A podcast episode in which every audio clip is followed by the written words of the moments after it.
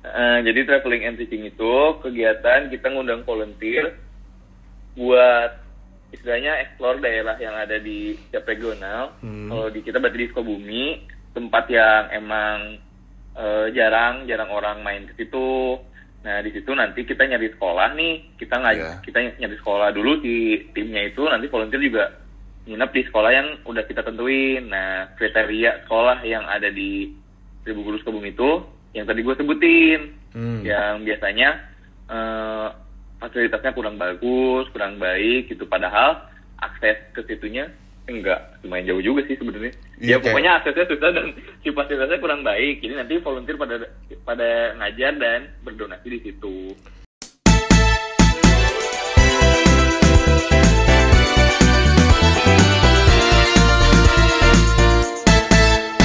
Paman Karya Podcast. Halo,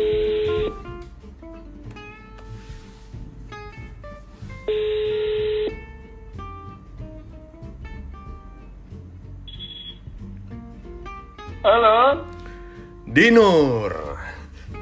Selamat selamat datang di Paman Karya Podcast Nur. Akhirnya. Oh, iya. Gimana perasaannya Nur bisa diundang di Paman Karya Podcast? Bangga. Bangga ya? Biasa gue dengerin dengerin podcast tuh sama orang lain. Sekarang gue yang ditanyakan. Jadi bangga lah. Gila ya? Iya. Ini podcast terbaik setelah podcast mas. Karena yang lo denger cuma podcast mas sama gua doang kan. Oh iya bener. Eh apa kabar Nur?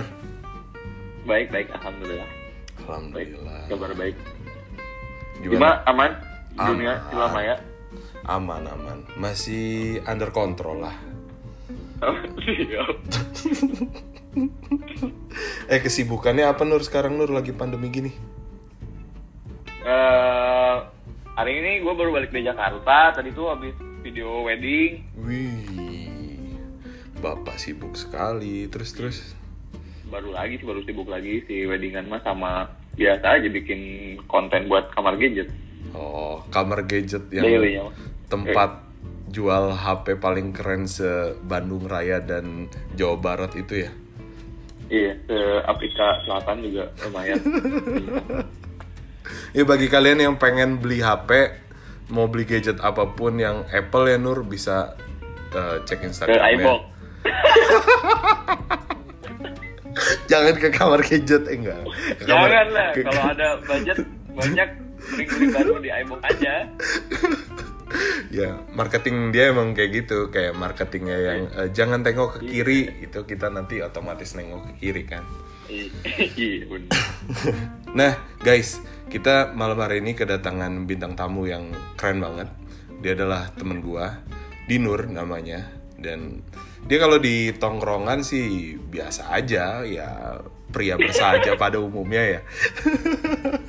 Tapi nggak ada yang nyangka eh, dibalik ke kebiasaan dia itu ke eh, sederhanaan dia itu ternyata dia merupakan ketua dari Seribu Guru Regional Sukabumi. Wih, keren aja. Berat ya. Berat, berat, Berat. berat. Kalau mau bahas Seribu Guru itu harus serius, Nur. Oh iya. iya. Iya. Eh, gue serius orang orang paling serius seluruh dunia kan. Iya, nggak ada kita bercanda-bercanda kan? Apa itu Iya, bercanda? Iya. Oke, Dinur adalah ketua dari Seribu Guru Regional Sukabumi. Terlepas dari gimana pemilihannya dia bisa jadi ketua, yang penting dia udah menjabat sebagai ketua sekarang. nah Nur, Pemilihan. Oh itu pemilihannya kayak Game of Thrones. oke, gimana tuh? Iya. Berat. Gila lu, Oh ini ini versi versi seriusnya lah ya versi seriusnya. Ah, Iya jadi yang ketua sebelumnya kan Garanto udah lebih dari dua tahun, udah lebih dari dua periode. hmm, Terus baru nikah dan istrinya udah hamil, udah punya anak. Makanya di kesibukannya jadi agak agak ke anak lah gitu sama keluarga. Nah yang paling nyantai gua sama gua tuh dipertimbangin karena gua udah ikut munas dua kali. ah, Tapi kompeten sih, karena gue tahu banget Dinur ini gimana Oh, iya. dia bertanggung jawabnya. Nah Nur, mungkin kalau kita berdua udah pada tahu kali ya dan familiar dengan Seribu Guru, tapi pasti ada aja pendengar-pendengar dari Paman Karya Podcast atau gue biasa nyebutnya keponakan paman yang nggak tahu apa-apa soal Seribu Guru nih. Nah, bisa nggak sih lo ceritain apa itu Seribu Guru? Tentang apa sih Seribu Guru itu? Oke, jadi kan sebenarnya Seribu Guru tuh ada pusat dan regional gitu ya. Hmm, Nah, di sebenarnya dari kegiatan intinya mah traveling. Traveling kalau dulu-dulu tuh explore tempat baru di daerah. Cuman kita tuh sambil berbaginya itu sambil ngajar di daerah yang kita tuju buat traveling itu. Sederhananya kayak gitu. Terus terus. Nah, eh, eh. terus yang diundangnya ya volunteer itu. Jadi si volunteernya juga ikut donasi. Tapi sebenarnya yang lebih diutamain tuh emang travelingnya karena makanya kan eh, kegiatan utamanya adalah traveling and teaching. Yang diduluin traveling emang emang ngulik banget di travelingnya. Nah, kalau di Sukabumi kita ngebalance nih. Jadi yang bakal ya, kan mungkin ada eh, tiap regional kebijakannya beda-beda ya. Iya ya. Nah, kalau di Sukabumi yang kita up dulu pertama kali tuh kita nyari sekolah gitu. Hmm. Hmm, lebih ke pendidikannya. Lebih Kalau misalnya udah nemu, pendidikannya. nah baru kita nyari tempat travelingnya di sekitaran sekolah itu.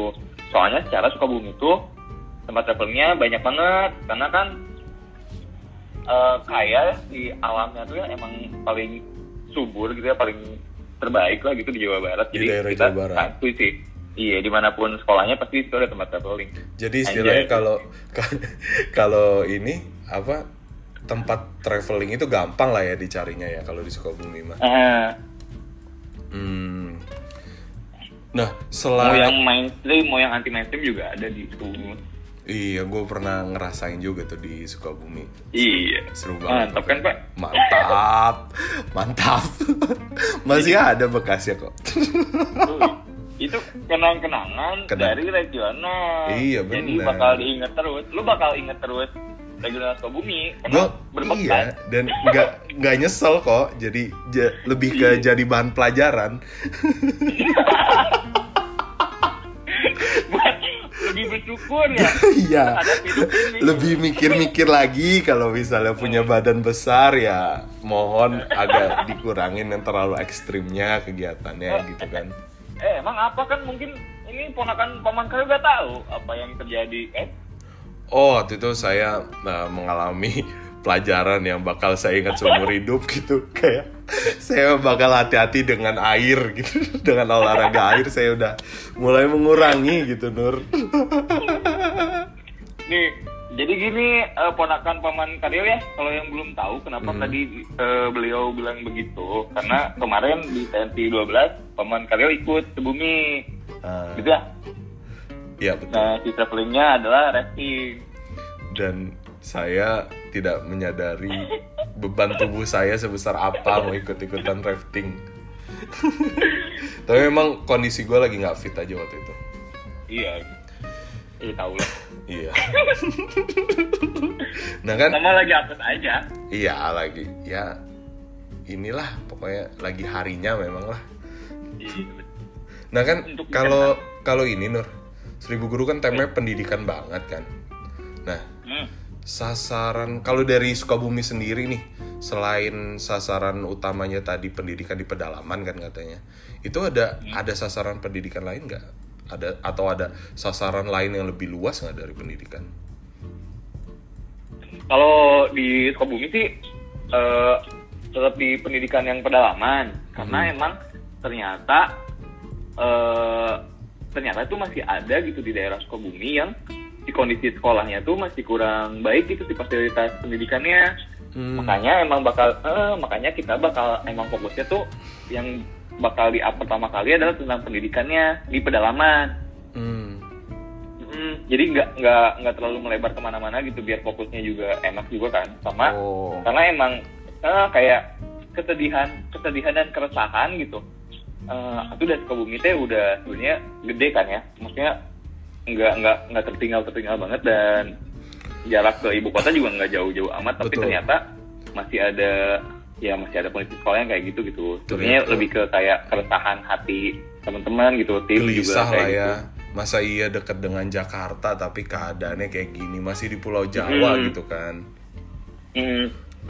nah lu gimana sih Seribu Guru Sukabumi untuk eh, ngerangkul gitu atau eh, membuat aksi nyata biar eh, pendidikan yang tertinggal di pedalaman itu bisa bisa sedikit terbantu itu dengan tindakan apa atau dengan kegiatan apa?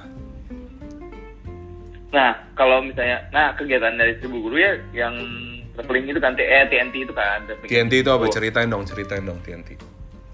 Eh, jadi traveling and teaching itu kegiatan kita ngundang volunteer buat istilahnya explore daerah yang ada di setiap regional. Hmm. Kalau di kita berarti di Sukabumi, tempat yang emang eh, jarang jarang orang main ke situ.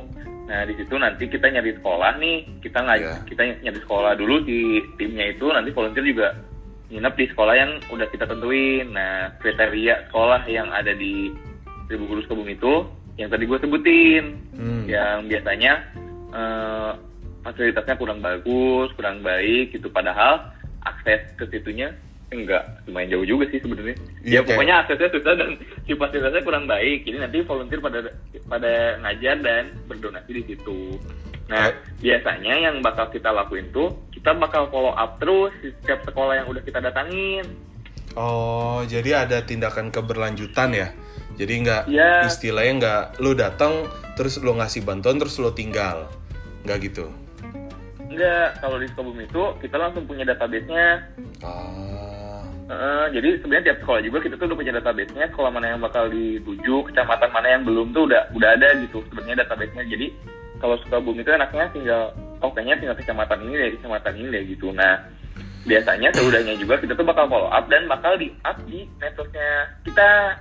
hmm, kayak Hmm, kayak contoh ke- kayak contoh yang TNT terakhir guys kemarin yang gue ikutin sama Seribu Guru Sukabumi itu bulan akhir Februari sampai awal Maret ya Nur ya. Dan itu Iya, iya. kita dari kotanya kayak sekitar tiga jam dan itu benar-benar ke pedalaman kita naik gunung terus pas nyampe sana keadaan sekolahnya itu benar-benar memprihatinkan yang atasnya masih geribik terus udah bolong-bolong gitu atasnya terus ya benar-benar kayak sekolah nggak nggak diperhatiin lah jadi memang eh, dari mereka Seribu Guru Sukabumi sih pemilihan sekolahnya bagus banget sih kalau dari pengalaman gue ikutan kegiatan mereka.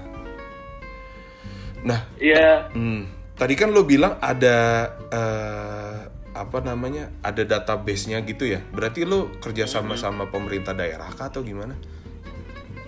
kebetulan si yang ketua sebelumnya yang Garan itu emang kerjanya di pemerintahan. Oh, Sama ada beberapa dari tim juga punya akses untuk ke situ gitu, punya data sekolah mana dan kecamatan mana yang di yang bisa kita hubungin. Jadi sebenarnya kita mau enak kalau mau survei ke mana pun ya tinggal hubungin si nomornya aja gitu atau sebelum survei itu kayaknya udah udah pemetaan gitu loh kita tuh. ah, jadi udah ada mappingnya ya. Dan, Mm-mm. dan- Contohnya yang paling sebenarnya yang paling bisa kita follow up tuh yang TNT kemarin terakhir dan TNT 12, 12. Sukabumi. Eh, jadi pas pertama kita datang ke situ itu tuh sekolah terakhir di kecamatan itu, ya di desa terakhir itu itu tuh paling ujung. Pas Mhm. kita datang ke sana, kebetulan lagi musim hujan. oh, Hmm, pas kita lihat, anjir eh, si Bocor semua. bolong atapnya bolong dan bocor semua dan semua kelas tuh bocor sampai di kantor aja tuh bocor. Dan lu nyadar gak di tiap kelas si Ah-ah. wakil presidennya aja masih Yusuf Kala cuy. bener asli. Ketika pemilu udah kelar gitu 2020 itu awal pemilu 2019 presiden wakil presidennya masih Yusuf Kala foto yang ditempelnya itu kayak Iya. bener-bener ketinggalan banget ya Nur ya iya, bisa jadi di situ foto Jokowi seumur hidup cuy. waduh waduh. Waduh. Waduh. waduh Waduh, demo demo demo demo. waduh skip skip skip skip nah ya, Nur sampai sampai kayak gitu gitu. Hmm. Terus kan eh, tiap event kalian yang traveling and teaching itu kan pasti ngundang sama ngerekrut volunteer kan. Susah Iya. nggak sih sebenarnya kalau di Seribu Guru Sukabumi untuk eh, ngedapetin volunteer? Terus kendalanya apa aja untuk ngerekrut volunteer itu biasanya? Nah sebenarnya kan kalau berarti makin ke sini volunteer tuh nyari sesuatu yang baru lagi gitu ya karena kan di Hmm. setiap regional juga se- secara gambaran sederhananya gitu-gitu aja ya kegiatan TNT itu kan Mhm. cuman kalau yang di Sukabumi kemarin tuh ya buat menarik gitu ya buat menarik volunteer tuh sekolahnya yang kita up Ah, benar Hmm, benar. makanya yang pas kemarin oprek itu tuh bener-bener di follow up di sekolahnya Jadi iya kayak gua nih sebagai volunteer kemarin itu bener-bener kasihan ngelihat keadaan sekolah kalian itu. Jadi kayak Hmm. gila masih ada orang sekolah di atasnya gubuk, udah itu bocor semua kan. Terus ada negeri loh itu padahal iya negeri ya, berarti punya pemerintah kan. iya kesel kan gemes kan Nah kendalanya apa Nur? Buat narik volunteernya Narik volunteer. kendalanya aduh nggak ada eh soalnya Sukabumi mah selalu penuh terus gimana ya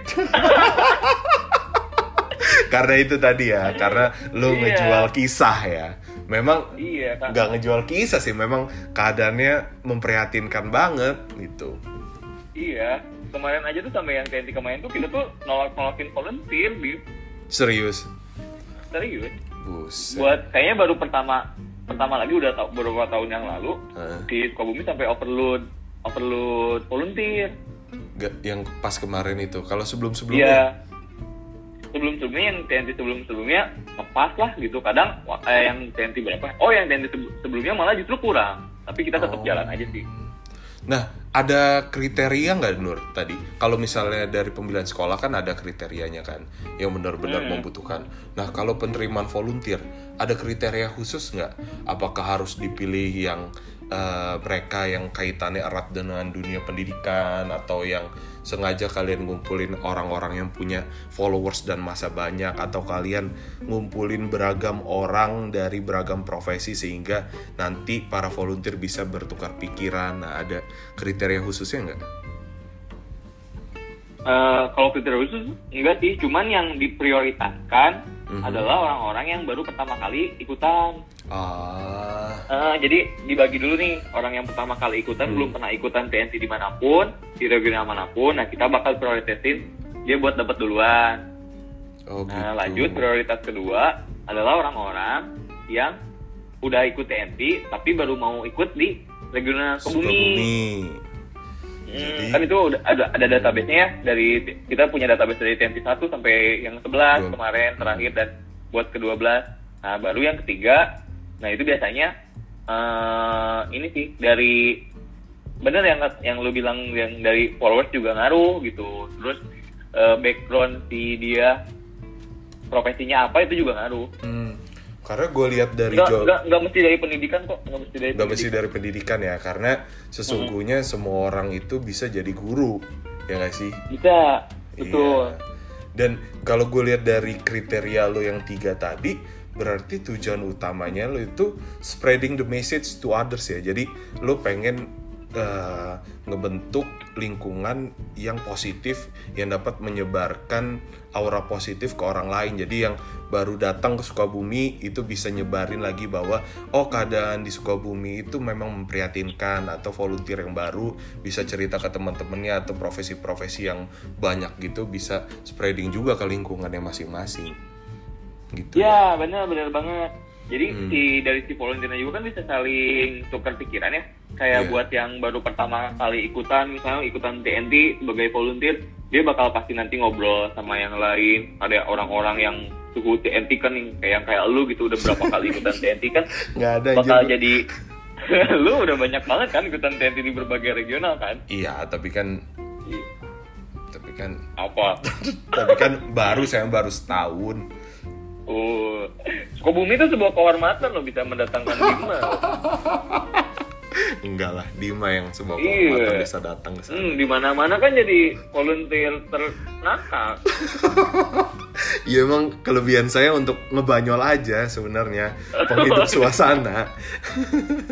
Eh enggak loh kemarin kemarin tuh kan lu jadi ini voice openingnya video sebelumnya kan. Yang nulisnya juga lu kan Iya sih, iya sih. Ya, Iya. ya gue tergantung request aja kalau mau serius serius, kalau mau banyol banyol itu tergantung transferan. iya tapi kan ba- banyolnya juga banyol lu banyol serius kan Iya, buat ngebanyol tuh kita serius anjay kita ngebanyolin pemerintah saat oh bodoh. ah. Gimana gue ngomongin pemerintah apa? Iya ngomongin mending fokus aja untuk berbuat baik kayak gini gak sih? Iya bener. Jadi memang Gua tarik nafas yang panjang ya. iya, Wah. iya, Kayaknya iya. itu ada ada maknanya kalau di suara ini.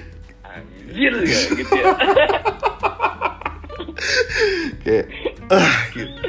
masa iya gue sih bingungnya masa iya sih harus banyak anak-anak muda yang turun tangan kayak gini gitu kan sampai repot-repot begini nah Nur eh, sekarang kan lagi covid nih Nah, lagi covid terus udah itu pasti dari Seribu Guru Sukabumi juga vakum dong kegiatannya eh, kalau buat yang TNT kita vakum. Hmm. Cuman kalau buat kayak disaster respon kayak kemarin ada bencana di Sukabumi, hmm. kita jalan tetap gerak. Oh, jadi Hmm. intinya untuk kegiatan yang traveling and teaching yang apa sifatnya untuk mengumpulkan orang banyak itu divakumin dulu ya karena menghormati pandemi. Iya ya, nggak menghormati pandemi sih sebenarnya. Karena takut ya. Pandemi, hormat gitu ya, kan enggak. Cuman lebih ke kayak eh karena kan kalau misalnya narik si volunteer kan dari berbagai daerah ya, kita ya amit-amit gitu ya. Hmm, Kita mengkontaminasi anak-anak di Iya. pedalaman kan. Benar. Ya mending cari aman aja. Mungkin- Udah gitu kayak termasuk yang kemarin pas ada disaster respon yang bencana itu Hmm, sempat ditawarin buat sama si pemerintah desa di situ kayak eh, trauma healing mau nggak tapi mending gua ngambil keputusannya ya janganlah jangan dulu jangan dulu lah Nah selain disaster respon, ada lagi nggak kegiatan-kegiatan terobosan dari Seribu Guru Pa- Sukabumi biar kegiatan volunteer itu tetap jalan, tapi tetap eh, apa namanya menjalankan protokol kesehatan di tengah pandemi. Eh, belum Belum ya? Belum ya? Mungkin jadi bahan pikiran juga lah buat kalian kan. iya Kalau gue lihat regional-regional lain kan udah mulai bergerak gitu kan kayak Tangsel, kayak ya Purwakarta dan lain-lain Tangerang gitu. Jadi Sukabumi belum ya, tapi akan ada pasti ya. akan ada kayaknya di tahun depan ya gak di tahun ini kan Karena jujur Nur, gue sebagai volunteer tuh udah kangen banget sama kegiatan Seribu Guru. ih sama cuy Iya, gue yang kemarin ikutan Tangsel tuh. Jadi kan Tangsel kemarin eh, ngadain acara teaching on Sunday. Jadi kita ketemu anak-anak di lapak pemulung, terus kita ngajar di sana. Dan itu ngobatin sedikit kekangenan kita eh, untuk TNT gitu loh. hmm. Gitu. tapi gue mau nanya deh ke lu deh Hmm, apa tuh? alasan lu kenapa mau ikut-ikutan jadi volunteer Oh, Padahal kan lu bayar mahal. Ah. Udah gitu tidur di sekolah di alas. iya nggak nggak ada alasan apa-apa nggak ya lu ya. Di meja karena itu apa tuh alasannya? Kenapa lu mau jadi volunteer ikutan TNT TNT gini? Bagus banget pertanyaan lo. Awalnya, awalnya jadi kalau cerita gue di Seribu Guru itu, gue gue di Jakarta dulu penat kerja Nur. Jadi gue Hmm. nyari kegiatan Sebelum di sekarang di ini Iya. negara Ponoka. negara Cilamaya, gue di Jakarta Oh. dulu sebelum pindah ke proyek. Hmm. Nah itu gue benar-benar penat kerja di sana dan waktu gue itu kayak abis-abis gitu aja nggak berguna. Kayak Senin sampai Jumat gue eh, apa namanya kerja, terus udah itu Sabtu Minggu gue benar-benar istirahat dan bagi gue sayang aja. Akhirnya gue nemuin suatu komunitas namanya Buka Mata Jakarta. Jadi sama kayak seribu guru, eh, konsernya ke dunia pendidikan, tapi dia lebih khusus untuk ngajar anak-anak di kolong jembatan Kali Ciliwung.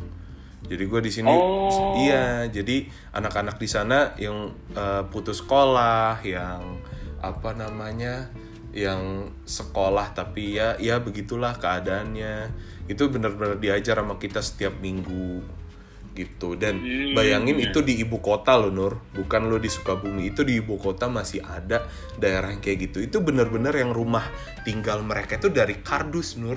Dari sampah. Beneran. Serius? serius. Di bawah kolong jembatan Kali Ciliwung di bawah Matraman. Itu kalau misalnya di jembatan di Matraman di depan Menteng Square itu ada Hmm? jembatan terus lu masuk ke dalamnya itu banyak orang di situ. Tinggal di situ. Dan ya dari dari komunitas itu gue kenal seseorang dan dia eh, katanya pernah ikut seribu guru terus dia cerita banyak. Akhirnya gue kayak pengen ikutan dan pada saat itu regional yang pertama kali gue ikutin adalah regional Jakarta. Nah Oh, iya.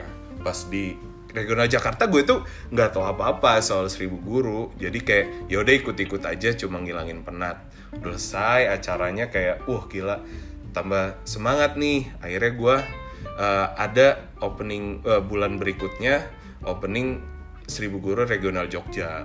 Nah di Jogja sebenarnya gue baru ngerasain bahwa memang di Indonesia itu terutama di daerah pedalamannya masih banyak banget orang-orang yang butuh bantuan masih banyak banget orang-orang yang pengen sekolah tapi sarana prasarananya kurang memadai gitu loh. Jadi dari Jogja itu gua nemuin bahwa oh gua nggak bisa tinggal diem nih gua gua harus melakukan sesuatu gitulah intinya.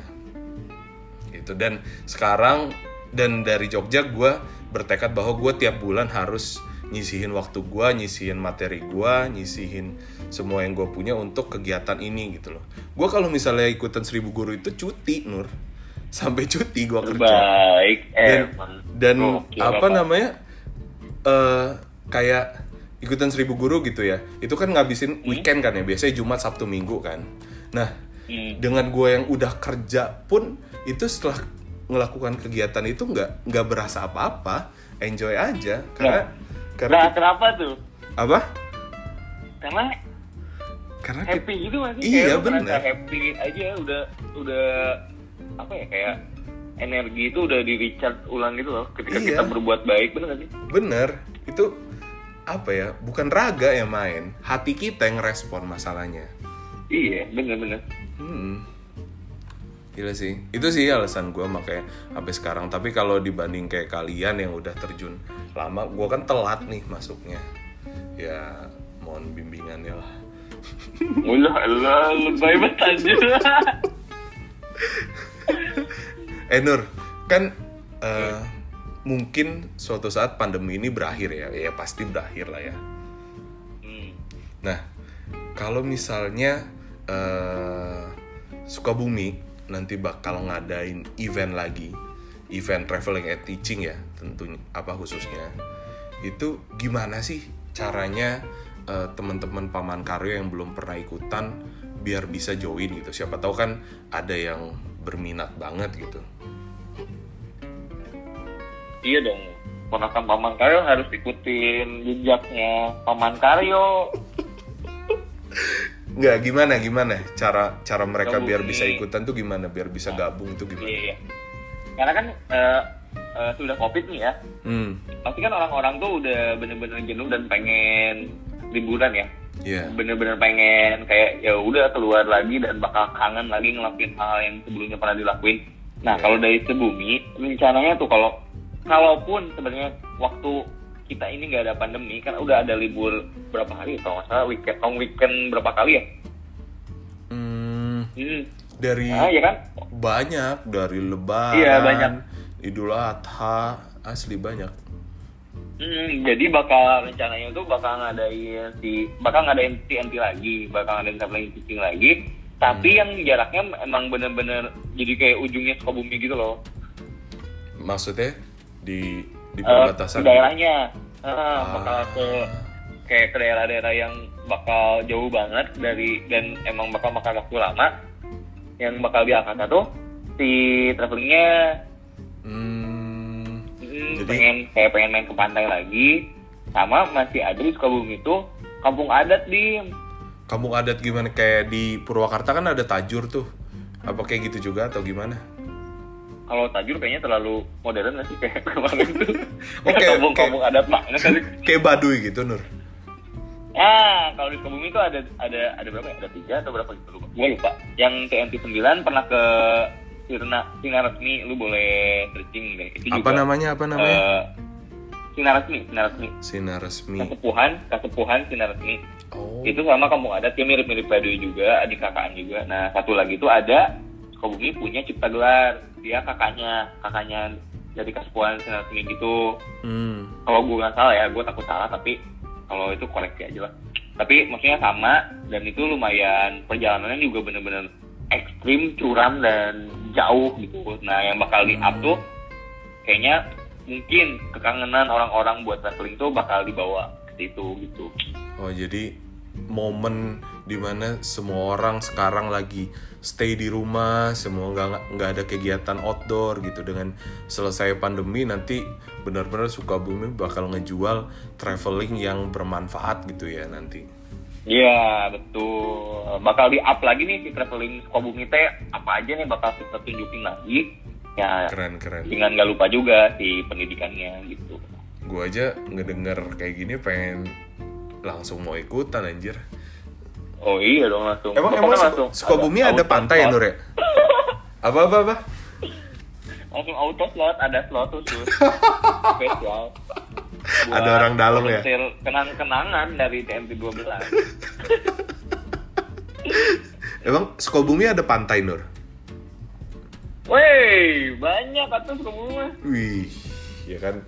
Dia Aing tuh nggak tahu. eh, ini kan selatan, jalur selatan. Oh iya iya iya iya iya iya. Di bawah ya Sukabumi Penyu ya. juga ada.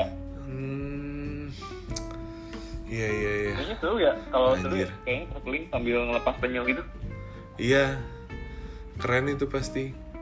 Ya. Karena logo Sukabumi juga penyu, Dim. Oh iya ya.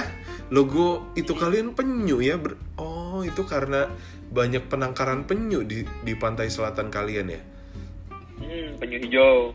Hmm. Kayaknya beberapa organisasi di logonya penyu deh. Oh baru tahu gua nih sekarang nih. Jadi Hmm.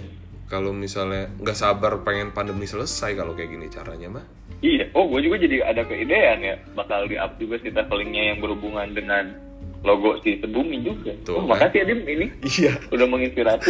iya gua gue emang membuka jalan nur gue jadi kepikiran nih gue gue tulis ini.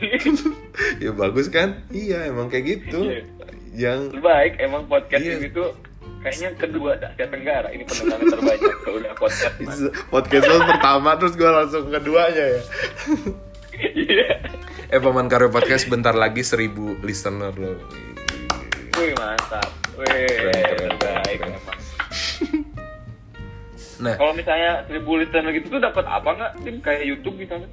Eh, Golden button gitu nggak? dapat wah gitu dong waduh gitu Oh. selamat ya gitu doang tahu iya cuma biar bisa gue pamerin aja gitu sekarang ini gue lagi kayak kayak menjaga konsistensi gue itu loh Nur gue bisa nggak nih podcastan terus menerus gitu. Tapi sampai sekarang lancar-lancar aja sih. By the way balik lagi ke topik. Oh, tapi iya. nanti kalau misalnya kalian open recruitment volunteer kan pasti PR kalian itu gimana caranya ngejaring volunteer lama untuk ikutan atau menjaring volunteer baru. Kalau volunteer lama mah enak lah ya. Mereka pasti ada rindu untuk eh, ikutan kegiatan seribu guru. Tapi gimana dengan para volunteer baru yang biasa yang bisa gue bilang sebagai mungkin swing volunteer ya yang masih bimbang nih. Gimana sih eh, ikutan apa enggak sih gue terus eh, bakalan gimana kegiatannya? Masih takut-takutan gitu kan. Nah gimana sih tindakan persuasif dari Seribu Guru Sukabumi untuk nyebarin semangat positif untuk bervolunteri dari dari kitanya ya dari sebelum itu.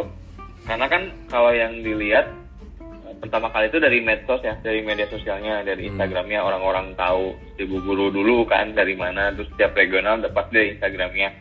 Nah yang bakal dilakuin pertama adalah karena yang orang lihat tuh dari kontennya kan. Ya. Nah, gue tuh bakal nerapin si konten sebumi yang sekarang tuh kayak di konten marketingnya di kerjaan gue Oh, yang di Jadi, kamar uh, gadget yang keren banget itu ya ya marketingnya. eh, jadi gue bakal kayak ada ada to inform to educate to entertain dan to inspire jadi Hmm. eh, ke depannya si konten-konten di Instagramnya si Sebumi ini tuh harus mencakup si pilar-pilar empat yang gue nyebutnya itu empat pilar konten Apa aja tadi? Marketing lah, bisa lah. Apa aja tadi? to to entertain To entertain. educate To educate. Terus eh, to inform to inform, to inspire to inspiring. Jadi memang harus tiap konten tuh harus ada empat kriteria itu ya. Jadi kayak ketika orang ngeliat suatu konten tuh nggak nggak langsung di skip, tapi ad- ada nilai yang diambil. Ya, betul. Nah, biasanya si nanti kan si outputnya tuh si kontennya tuh bisa berupa dari visual atau si captionnya dan si empat ini tuh nggak mesti semuanya ada juga bisa dikombinasi atau bisa salah satunya aja. Nah, rencananya si Sebumi juga bakal digituin kontennya bakal lebih jelas karena biar lebih menarik si orang yang baru follow Sebumi.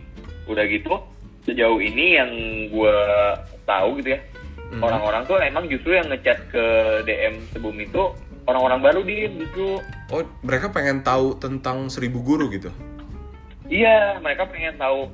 Terus kayak justru ah, kayaknya ada deh 3 sampai empat orang dalam sebulan tuh nanyain Ah, eh, Seribu Guru Sukabumi itu apa dan Seribu Guru Sukabumi itu kapan sih ada kegiatan lagi gitu. Kayaknya mungkin mereka udah lihat dari si kontennya kan.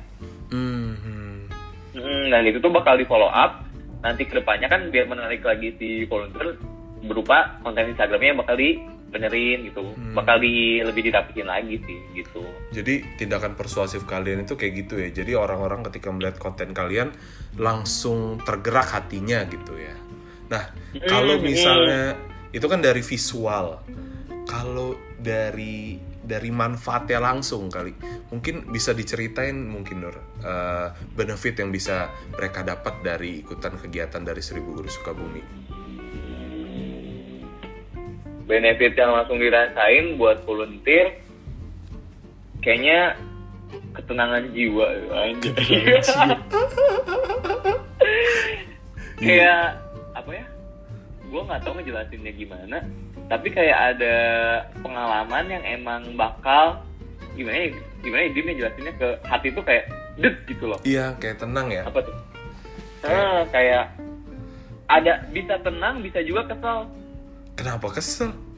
kalau misalnya kesel tuh gini kayak misalnya lu ikut volunteer Hmm. eh, dalam pikiran lu kalau pendidikan di Indonesia udah maju dengan apa yang Ah. diberitakan di nasional gitu ya Benar. ternyata selalu ikutan volunteer di daerah lu bakal kesel kok masih ada sih sekolah yang kayak gini kok masih ada sih eh, punten gitu ya eh, tenaga pendidik yang kayak gini kok masih ada sih pemerintah yang nggak peduli sama si guru-gurunya nggak peduli sama si muridnya maksud gua bukan nggak peduli nggak peduli gitu ya maksudnya ada yang tidak terperhatikan gitu Iya sampai benar-benar nggak bisa disentuh. si seribu gu- sampai bisa si seribu guru Sukabumi itu ke situ gitu Hmm, bener.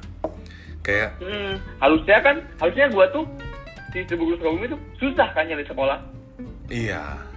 Dan ini malah gampang banget lo dapet listnya kan?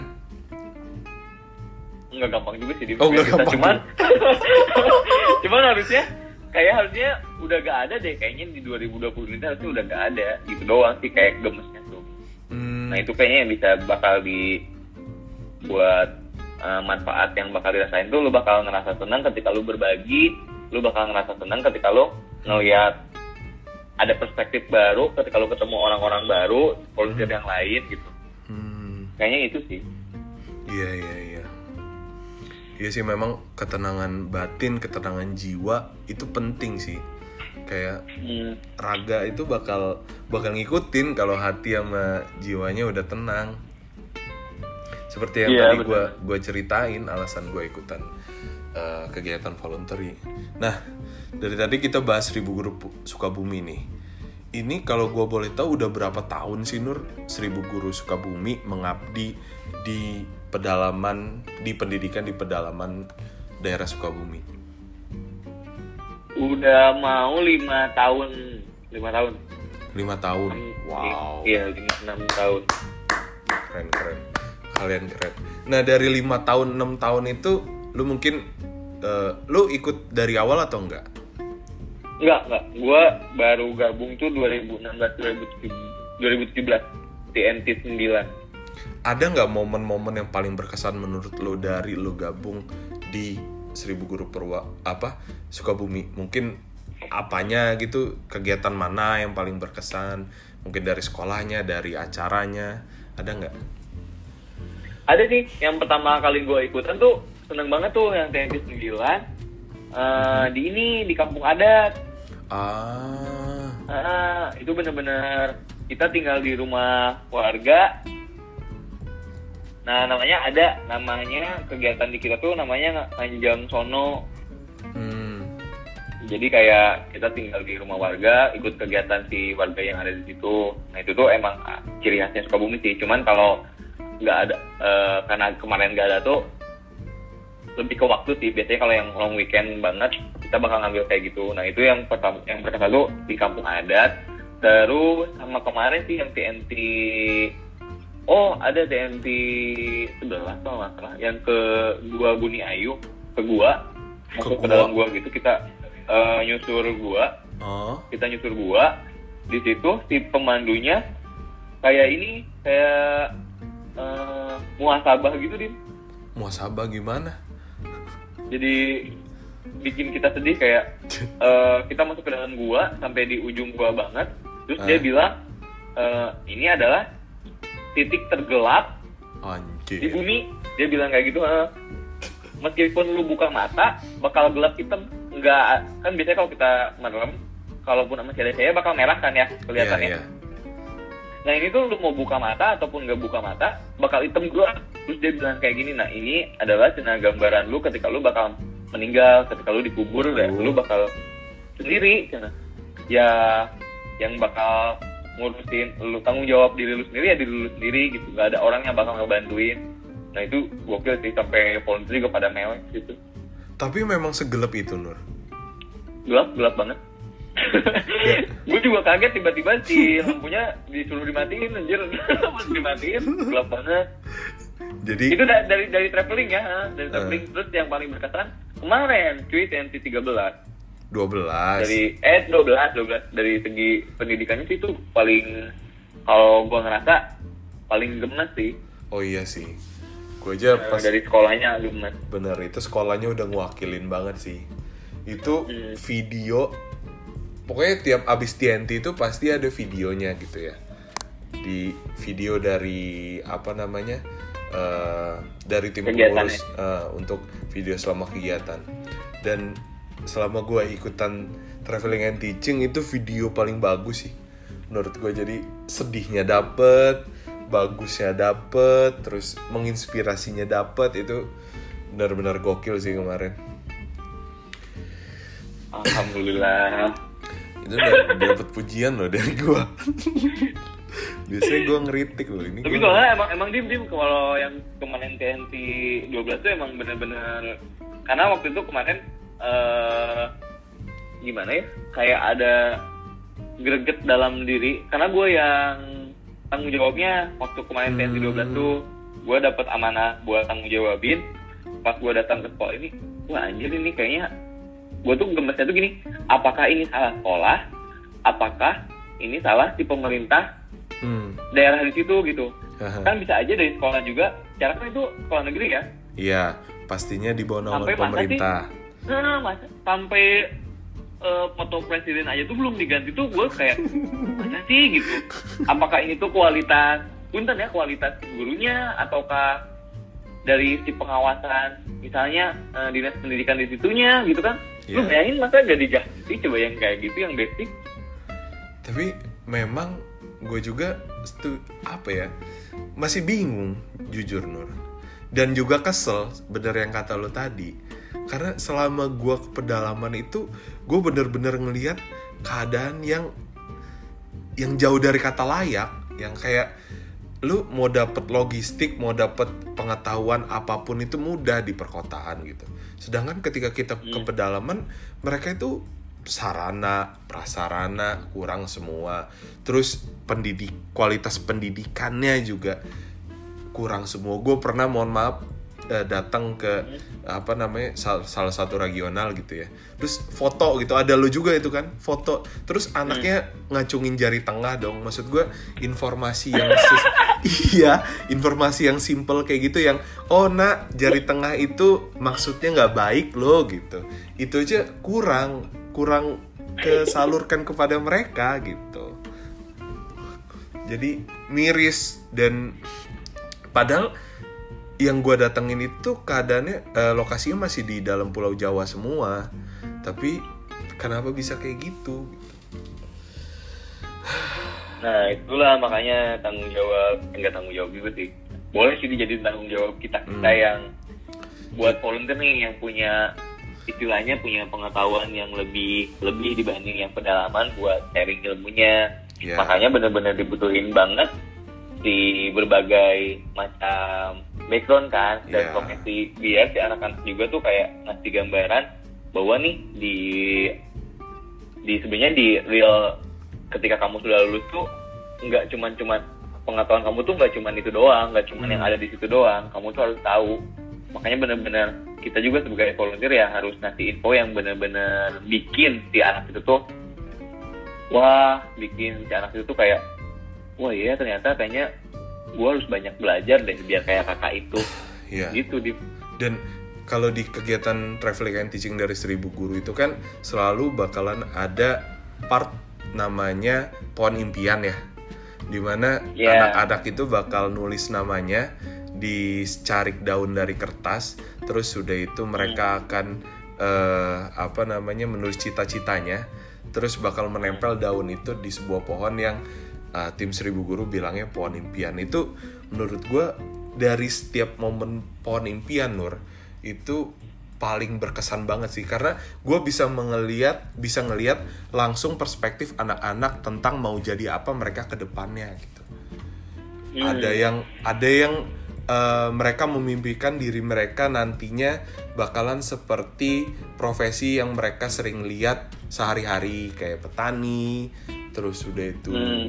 Eh, apa namanya guru ngaji. Bayangin loh guru ngaji yang iya gue aja sih. Iya anjir banyak banget gue nemu gue ketika- gue merinding sih waktu Iya. itu pas gue baca itu. Guru ngaji mungkin bagi kita di di kota itu eh, anak-anak cita-cita guru ngaji mungkin agak agak gimana gitu mikirnya ya. Tapi Iya. mereka itu ternyata guru ngaji itu sangat dihormatin di situ. Bayangin misalnya ya eh, informasi itu udah bener-bener kesalurkan sampai ke pedalaman.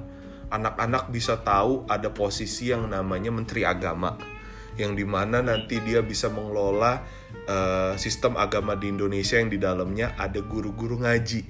Bayangin yang bisa mensejahterakan guru-guru ngaji yang lain jika dia menjadi menteri agama. Kan kalau misalnya informasi udah eh, tersalurkan dengan baik pasti cita-cita yang mereka tulis di daun itu nggak serta merta cuma profesi yang mereka lihat sehari-hari gitu dan kadang kan gue Iya, pernah benar-benar. ngeliat miris Nur jadi gue dapet cerita sih dari salah satu teman gue dia Hmm. salah satu anak pernah nulis cita-citanya ingin jadi perampok pas ditanya Serius? serius pas ditanya sama tim kenapa pengen jadi perampok karena ketika bapak saya pulang bapak saya selalu pulang ke rumah itu dengan membawa banyak uang kata dia kayak gitu. Berarti Anjir. bapaknya seorang perampok. Bayangin dari hal cita-cita yang kita anggap sepele mungkin ya yang remeh tapi iya. tapi cita-cita itu yang bisa menentukan masa depan bukan hanya masa depan anak itu tapi masa depan bangsa ini ke depannya. Iya iya benar-benar Iya. tapi emang kalau ngomongin pendidikan tuh emang agak berat dim kayak nggak cuman kayaknya nggak cuman komunitas satu komunitas doang yang bisa bergerak Hmm. melurusin pendidikan di Indonesia harus benar-benar sinergi pemerintah Benar. terus kita relawan terus dari guru juga jadi kadang misalnya gini dim ada aja Mhm. eh, punten ya dari si tenaga pengajarnya juga gua ngerasa kayak kurang kompeten gitu loh Eh, Hmm. Karena kan biasanya kalau yang di daerah pedalaman gitu ya, mhm. kan biasanya honorer. ya Nah itu tuh bidang keahliannya tuh nggak sesuai sama yang harusnya misalnya gue guru jadi guru matematika tapi sebenarnya basic gue tuh bukan matematika gitu di Oh, jadi karena eh, jadi ibaratnya Karena tenaga kerja substitusi aja lah ya. gitu. Iya. Tenaga kerja substitusi lah ya. Jadi Ya, kayak dan gue juga ngerasa gini karena kan gue lulusannya emang gue lulusannya sarjana pendidikan. Ah, dan gue tuh ngeras- ngeliat langsung gitu teman-teman gue yang lulus bareng gue angkatan gue dia tiba-tiba jadi nggak tiba-tiba sih eh, bagus juga sih ya. Kayak dia jadi guru honorer alhamdulillah gitu dengan ya dia eh, ikhlas gitu. Cuman gue tuh yang ngerasa begitu hmm, anjir masa sih guru honorer dibayar segini gitu? Dia buat kuliah aja tuh lebih dari segitu gitu. Buat jajan dia sebulan tuh ya sedih aja gitu kayak nggak nggak selayaknya gitu. Kayak kayak anjir itu salah siapa ya? Salah pemerintahnya atau apanya gitu. Kadang suka gemes sendiri gitu. Jadi ya kita sih ngarepin adanya sinergi yang benar-benar baik gitu ya. Antara Hmm. pemerintah dan juga antara pemuda kayak kayak lu kayak eh, kita semua yang benar-benar punya concern tinggi untuk dunia pendidikan di tanah air khususnya di pedalaman. hmm. Nah Nur, kalau balik lagi ke Seribu Guru Sukabumi, lu target apa sih yang pengen lu pengen kalian capai untuk Seribu Guru Sukabumi? Adakah eh, planning untuk kontribusi besar yang bakal kalian berikan untuk Sukabumi ke depannya? Mungkin. Kita bakal nggak bakal bakal terus nyari uh, sekolah yang bakal bisa kita. Istilahnya kasarnya di up biar orang tuh melek biar pemerintah tempat melek. Minimal dengan orang-orang yang ikut volunteer kenapa pertimbangannya tuh harus yang tadi followersnya harus banyak kak? Nah, itu juga jadi bahan pertimbangan. Ketika dia nge-share bahwa "Ah, ini di itu masih ada yang kayak gini tuh infonya bakal lebih menyebar gitu. Jadi gak akan berhenti bakal terus nyari sih bakal terus nyari yang kayak gitu. Terus Hmm. harapannya justru sampai bisa susah buat nyari sekolah yang kayak gitu. Kayaknya itu bakal berhasilnya seribu guru Sukabumi sih. Bakal berhasil Seribu Guru Sukabumi ketika lu merasa kesulitan untuk mencari sekolah yang layak untuk dibantu. nah betul. Kayaknya itu deh targetnya Iya. Keren sih. Ya, semoga gua doain yang terbaik untuk Seribu Guru Sukabumi ke depannya.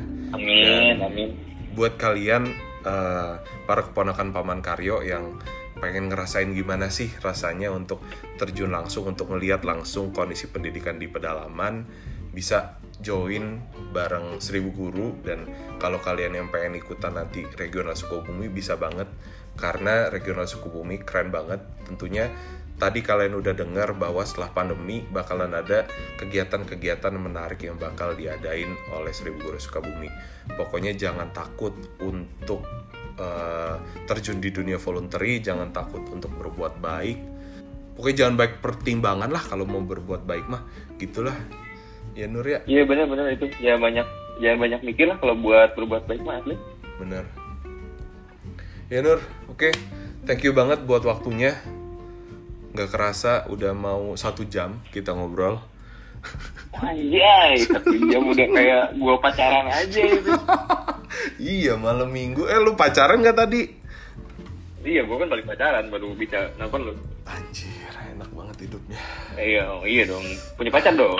Iyalah, ini lagi diusahain ini bagi kalian yang Iya. merasa kasihan apa paman karyo boleh. Iya, paman Karyo tuh eh, jiwa sosialnya tinggi, jadi Berak. jangan kalian ngerasa takut nih buat ladies langsung aja daftarin. Tapi kalau misalnya gentleman juga kalau mau mah nggak apa-apa. Jangan Gitu. dong. Masih Oh. straight, masih straight. Masih straight. Iya. Thank you Nur udah mau diundang di Paman Karyo Podcast dan kita udah ngobrol panjang lebar. Semoga sehat terus, sukses Amin, amin. untuk lo bahagia selalu dan sukses juga untuk semua kegiatan Seribu Guru Sukabumi ke depan. Amin. Terus salam buat semua pengurus dari Seribu Guru Sukabumi dari Paman Karyo. Dan Ya. pokoknya semoga Seribu Guru Sukabumi dapat terus eksis serta dapat terus menebar benih-benih kebaikan. Oh iya, iya ada satu lagi Din. Apa tuh? Rencananya kita bakal ekspansi sih Seribu Guru Sukabumi ke daerah Afrika Selatan, Afrika Oh, Utara gitu. Ghana, Uganda gitu Iya ya. kan, Eh, Republik Kongo gitu. Iya. Bagus sih. Kayak mulai dari Thailand dulu deh, Nur. Oh Coba. iya Thailand. Kalau ba- Thailand ya. eh. bahasa Thailandnya seribu guru apa, Nur? Krum Hap Kang Lui. Ku- Kung hap ham le. Oke, terima kasih Iya. Dinur. Bye bye. Assalamualaikum. Waalaikumsalam warahmatullahi wabarakatuh.